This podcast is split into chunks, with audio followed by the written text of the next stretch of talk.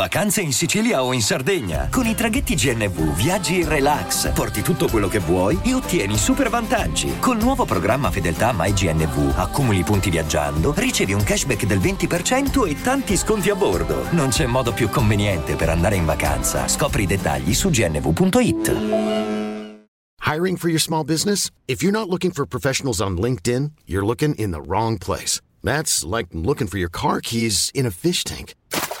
LinkedIn helps you hire professionals you can't find anywhere else, even those who aren't actively searching for a new job but might be open to the perfect role. In a given month, over 70% of LinkedIn users don't even visit other leading job sites. So start looking in the right place. With LinkedIn, you can hire professionals like a professional. Post your free job on linkedin.com slash people today. Se mi chiedessero che lavoro eh, vorresti facesse tuo figlio un domani, non ho figli, dico un figlio ipotetico, io risponderei l'artigiano, senza dubbio. Un lavoro, insomma, non devo stare a spiegarlo io. Un lavoro che ti rende libero, perché è un lavoro artistico comunque, e, e allo stesso tempo è, è un lavoro di, di, fino, dove tu sei lì nella tua cantina o nel tuo, eh, insomma, nel tuo laboratorio, questo è il concetto. È una riflessione che, che viene un po' guardando la società di oggi. Io quando arrivo ad agosto eh, soffro molto eh, il fatto che vivendo in una località di mare, anche fatto, questo fatto che deve essere sempre festa. Di sabato sera alle 6 del mattino la gente torna a casa e la mattina alle 10 c'è già la musica di qualche colazione in stile aperitivo, non lo so musica che continua fino a tarda notte e si va a ballare anche la domenica. Non, non c'è un attimo di tregua, va bene, è festa, la società funziona così, però quando arriva questa fase eh, vedo questo mondo che si basa solo sul consumo di alcolici, eh, che si basa solo sulla rabbia, ragazzi, perché cioè, nel senso quello che accade in certi ambienti è chiaro, no? Nel senso tutto si basa su quello, l'acquisto della bottiglia, le, le ragazze bellissime, sfarzose che, che si mostrano, i, i, ragazzi tra di loro che iniziano a innervosirsi, eh, chi problemi di autostima, chi ricorre alla cocaina, eh, insomma, nel senso questo è ciò che è sotto gli occhi di tutti e tutti quanti, no, ci stiamo divertendo. C'è tanta gente che aspetta questo periodo dell'anno in maniera particolare perché tutto l'anno lavora. Tutto l'anno lavora a, magari in situazioni estreme. E non sto parlando del, dell'operaio, dell'impiegato che fa le sue otto ore. Per quelle persone il weekend è, è già, cioè comunque ogni weekend ha una sua eh, ha un suo valore vacanziero in qualche modo e, ehm, e quando arriva, diciamo, arrivano le ferie sono godute ma sono vissute eh, differentemente da, da, chi invece proprio tutto l'anno lavora in determinati contesti che adesso andrò a spiegare perché ci tengo a dire che eh, io comunque mi, mi, si spezza il cuore quando un ragazzo di 19-20 anni esce da scuola e anziché proseguire un, un discorso di studi si butta sul lavoro, eh, sul primo lavoro un po' che trova, poi si adagia giustamente, passi da 0 a 1000, 1200 al mese, che poi magari diventano 1400, è ovvio che poi eh, finisce lì, finisce lì, ti svegli a 30 anni ed è tutto da vedere come si va avanti, come, come, te la senti dentro. Mi auguro che si arrivi a 30 anni con un capitale alle spalle. Eh, ultimamente però eh, mi capita sempre di parlare con un'amica che, che, fa parte un po' di quel mondo, un'amica ma non solo, anche altri amici che hanno, hanno fatto questo iter, cioè studio matto e disperato per ottenere una laurea in un, una materia ovviamente non eh, umanistica, non... Eh, eh, letteratura e filosofia per intenderci, roba comunque economia, roba che non, io non sarei in grado di leggere nemmeno una pagina, proprio concreto. Roba che non ti serve alla tua formazione dell'anima, ma una tua formazione eh, pratica, strutturale, aziendale e anche lì ci avrei tanto da dire perché poi, nel senso, questa è una cosa che impari più sul campo che sui libri. Però insomma, un titolo che ti serve come se fosse una, eh, un, un, traguardo per poter proseguire al prossimo step, molto semplice. E si parlava, no? giustamente diceva, me ne vado in Svizzera perché non voglio più essere eh, non voglio essere sfruttata qui giustamente, eh, ora non so quanto guadagna, però comunque vive a Milano, tutto ciò che guadagna spende, che sia 1000, 2000, 3000, tutto ciò che guadagna spende per sopravvivere, tra affitti e mangiare fuori ogni volta perché non hai tempo nemmeno di cucinare un piatto di pasta. E lavori 13 ore al giorno, anche 14 e hai giusto un pomeriggio libero a settimana forse, forse questo è il ciclo di tutto l'anno. E quindi tu hai stu- io, il mio discorso è tu hai studiato tutta una vita per questo? E la prospettiva futura qual è? Che magari lavori un paio d'ore in meno oppure lavori un paio d'ore in più, però guadagni di più e hai più potere. Quindi praticamente è una corsa a loro che non ha ideali, che ha solo eh, come fine ultimo il denaro e il potere. Sul denaro eh, c'è tanto da dire perché appunto lei e tanti altri eh, arrivano comunque a fine mese che appunto non, non, riescono a mettere da parte una cifra considerevole. Cioè, un operaio che guadagna 1200 euro al mese, se sta a casa con i genitori, riesce a mettere da parte più soldi di, di queste persone. Questo è il concetto. Eh, ma il mio discorso è stato, eh, anziché lamentarti, dici vado in Svizzera, faccio lo stesso iter ma prendo molti più soldi, metto a parte perché per me, per me è una sconfitta, non, solo, non andare fuori, è una sconfitta perché a me per esempio la Svizzera non piace, quindi io non, non ci vado a vivere in Svizzera per il denaro, questo è il mio concetto, il mio, la mia idea personale. Vado, se vado in un posto che mi piace vado, no? Nel senso quelli... Eh, però il mio concetto è, siccome la Costituzione dice chiaramente che dobbiamo lavorare un tot ore, e lo straordinario deve essere pagato il doppio. Quindi eh, il motivo eh, perché quando finite le 8 ore, diciamo 9 perché vogliamo essere eh, bravi nei confronti di questi datori di lavoro, eh, quando ti viene richiesto un supplemento di altre 5 ore giornaliere fisse, tu non dici ah ok ho registrato la tua conversazione, sotto ci sono polizia, carabinieri, guardia di finanza. Questo secondo me è l'unica cosa che uno deve fare. Perché parliamo di un reato, solo che un momento. Se io sono un criminale, se io sono un delinquente, se io vivo di reati, e allora un gesto così sarebbe un gesto da infame. Però io lo so quello che sto facendo. Io so di, di, far parte del mondo del crimine. Ma comunque, se tu lavori più di 8 ore al giorno da Costituzione, è un reato. È un reato. Un dipendente, poi un capo lavora sempre. Di che stiamo parlando? Quindi commettiamo reati, cioè questi commettono reati tutti i giorni e sono i capi delle grandi aziende che fanno il grande fatturato. E quello è. Ragazzi che per stare con i ritmi tirano cocaina dalla mattina alla sera, ragazzi, c'ho un amico che ha un'ernia che non lo so, eh, non c'ha manco il tempo di operarsela. Io gli ho detto datti una regolata, non lo so, fai qualcosa. No, no, non mollo, non mollo. E eh, non molla, non molla, eh, il tuo corpo ti sta dicendo delle cose. Ora, eh, questo è, eh, io sono molto arrabbiato e indignato, anche se sembro calmo. Sono arrabbiato perché eh, io non vorrei per un mio figlio questo futuro. Ma io scommetto che i genitori di questa gente sono fieri di, eh, di, poter dire che i loro figli lavorano tanto, fanno carriera, vogliono fare carriera. Ma cosa vuol dire fare carriera? Qual è la prospettiva di carriera? Questo è il mio concetto.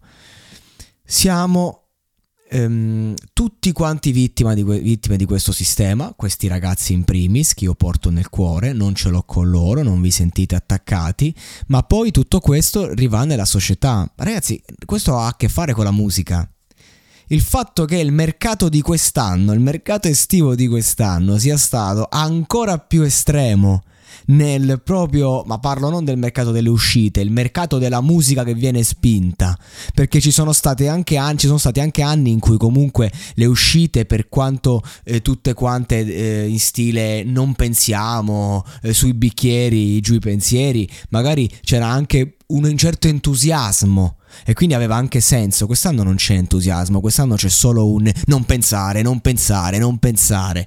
Musica elettronica, boom, boom, boom, continua. E, no, e non, non, sto parlando di uno che fa una serata techno, sto parlando proprio che c'è un continuo di remixare canzoni che già erano hit in, una, in un formato nuovo ancora più ingombrante, ancora più eh, predisposto a farti consumare. Io la musica la conosco da una vita, ne parlo, ne faccio, so benissimo che dove vogliono andare a parare e so benissimo che non è la colpa dei produttori o dei musicisti.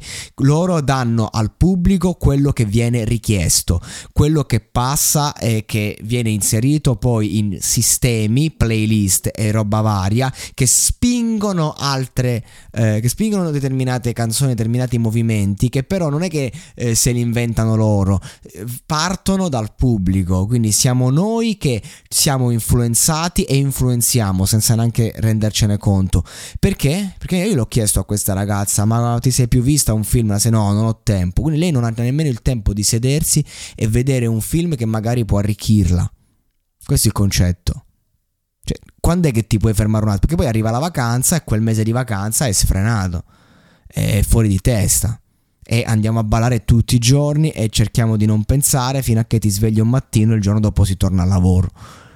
E da una parte non vedi neanche l'ora, tra l'altro, cioè nel senso che dici finalmente. Questo è un esempio pratico per, per, per far capire il fatto che io un domani a questa vita preferisco il vagabondaggio tranquillamente perché almeno sono libero schiavo ugualmente delle, del, della povertà, ma comunque libero, libero di essere me stesso.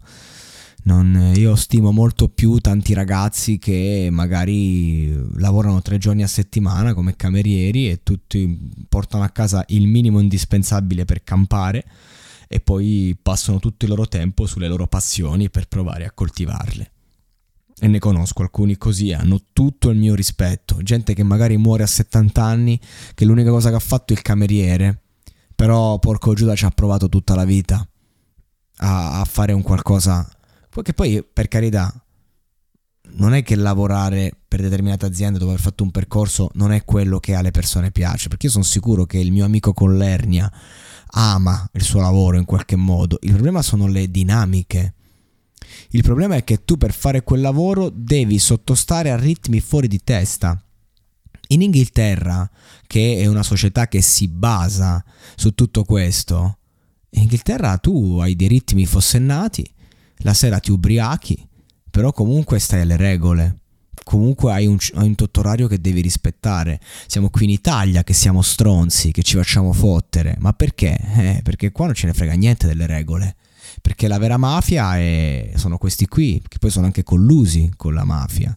La vera mafia è lo Stato, lo sappiamo tutti, la vera mafia è la Chiesa, distruggendo i valori cattolici, ma i valori spirituali, perché, cioè, nel senso, chi se ne frega delle, di, di quello in cui credi, ma la tua spiritualità dove è andata a finire?